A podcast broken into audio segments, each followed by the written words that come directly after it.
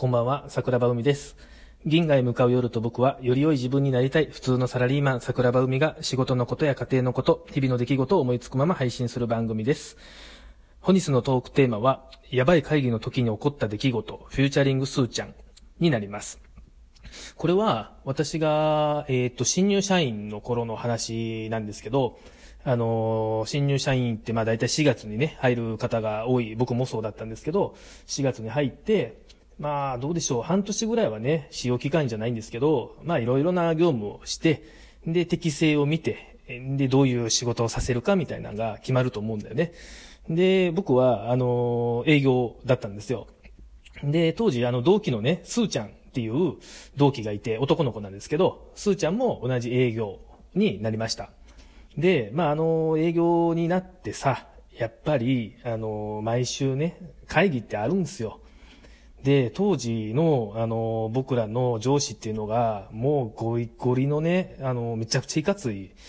上司で、もうパワハラや切れるわ、ね、もうすっごい怖い上司だったんですよ。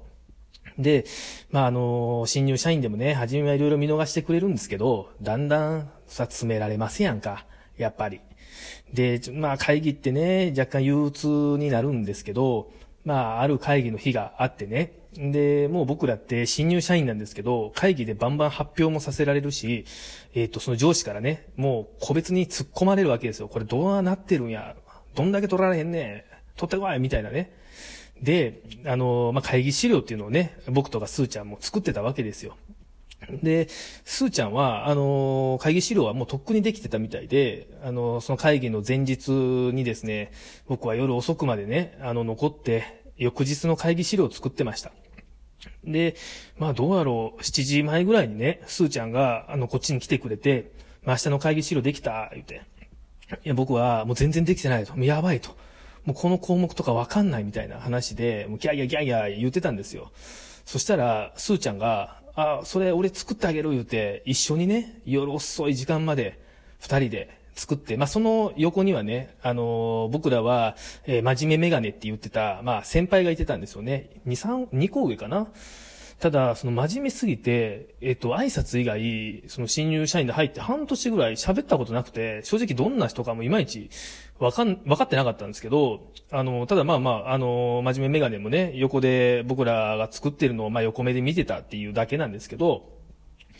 で、会議資料が作って、で、翌日ですね、迎えるんですけど、やっぱりもうどうせ怒られるの分かってるから、もう僕も会議のね、4、50分前とかもう緊張してたんですよね。どうしよう言うて。絶対怒られるわ、と。スーちゃんとね、一緒に喋りながら、仕事してたんですけど、そしたらスーちゃんが、俺には必殺技があるから、俺は全然あんまり、その緊張とかしないけどな、みたいなね、話を言ってて、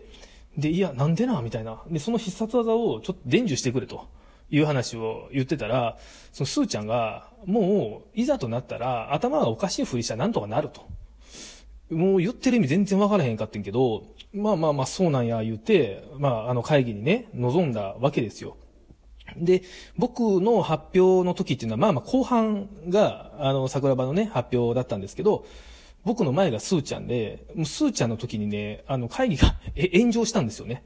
もう、フルボッコで、めちゃくちゃ怒られててですね。で、スーちゃんもやばいんちゃうか思って、スーちゃんがどうするかね。やっぱ気になるわけですよ。どう、くぐり抜けるのか。その必殺技をいつ出してくるのかっていうのを、もう切れてる上司の横目で僕はスーちゃんのことをチラチラ見てたんですけど、あまりにも怒られたスーちゃんがやった行動っていうのは、なんかね、スーちゃんって、普通に喋り方も、何の変哲もない普通の喋り方なんですけどね。なんかそれはなんとかなんでしょうとかいう、ちょっとしゃくれたようなね、喋り方に、後半の辺変わってきたんですよね。で、その、切れてた上司も、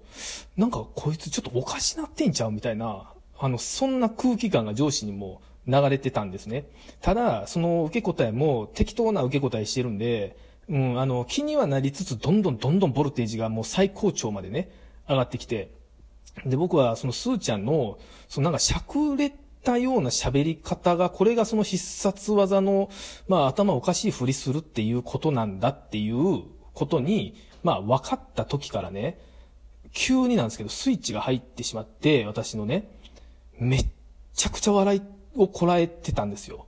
もうスーちゃんの必殺技、これマジかみたいな。で、もう、どんどんなんか違う方向に自分自身がこう行ってきてね、もう、笑いをこらえるのに必死です。で、もうスーちゃんもずーっとその尺でやってるから、僕ももう何やろう、なんていうの、人って笑いこらえる時って、ドキュメンタルっていうさ、アマゾンのプライムのさ、松本人志がやってるやつあると思う、知ってる人もいるかもしれないんだけど、フットボールアワーの、後藤とかって、もうめっちゃ目開いてさ、笑いこらえてるじゃないですか。で、僕も、全く多分同じような感じで、ほんまに絶対笑うとあかんねんけど、もう目をもう、目を見開いてね、もう限界や、もうあかんわ言うぐらい、もう、なんか次言った瞬間もう笑ってしまうぞっていうぐらいまで目見開いとったんですよ。で、今では、コロナがあってさ、マスクってみんなしてるけど、当時昔って全然してなかったじゃないですか。けど僕って、自分の顔の表情を隠せる、これいいなっていうので、当時結構マスクしてたんですよ。風邪予防っすわ、みたいな感じでね。そしたら、もう僕目めっちゃ見開いてて、で、そのマスクが、もう鼻息がね、どんどん荒くなって、もうシュワシュワ、マスクが揺れてるんですよ。で、もう限界で、で、そのスーちゃんも、あれこいつ笑うてるみたいな感じで、余計にそのしゃくれの言い方の変化をね、つけてきてですね、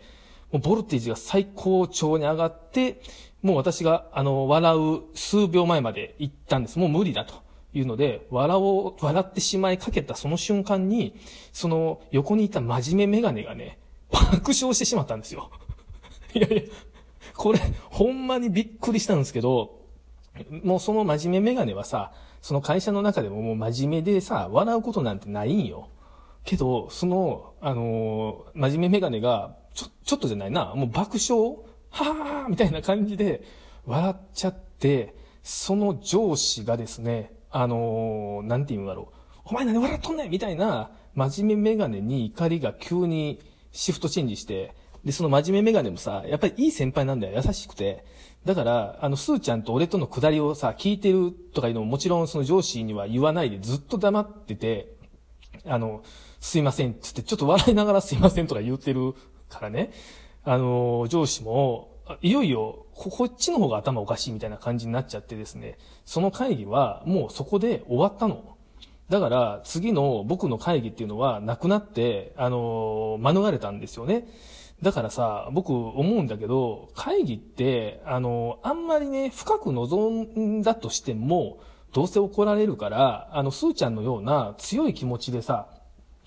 頭おかしいふりするとかいうのは良くないとダメなことだと思ってるんだけど、でも、あんまり、その会議に、なんだ、ビクビクしながらね、望むっていうのは、その時、新入社員のその時に、僕はナンセンスだなって思ったんです。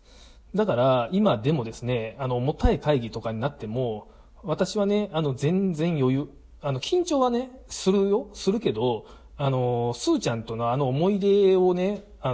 会議中でもたまに思い出すことがあるんですよ。だから、重い会議であればあるほど、僕はいつも笑いをこらえるのをどちらかというと必死になってやってるんで、リスナーのね、皆さんも、まあお仕事とかで会議とかさ、重たいことあると思うんだけど、うん、あんまりね、気にしなくて臨んだらいいと思う。はい。スーちゃんみたいな強い気持ちの人間の方が、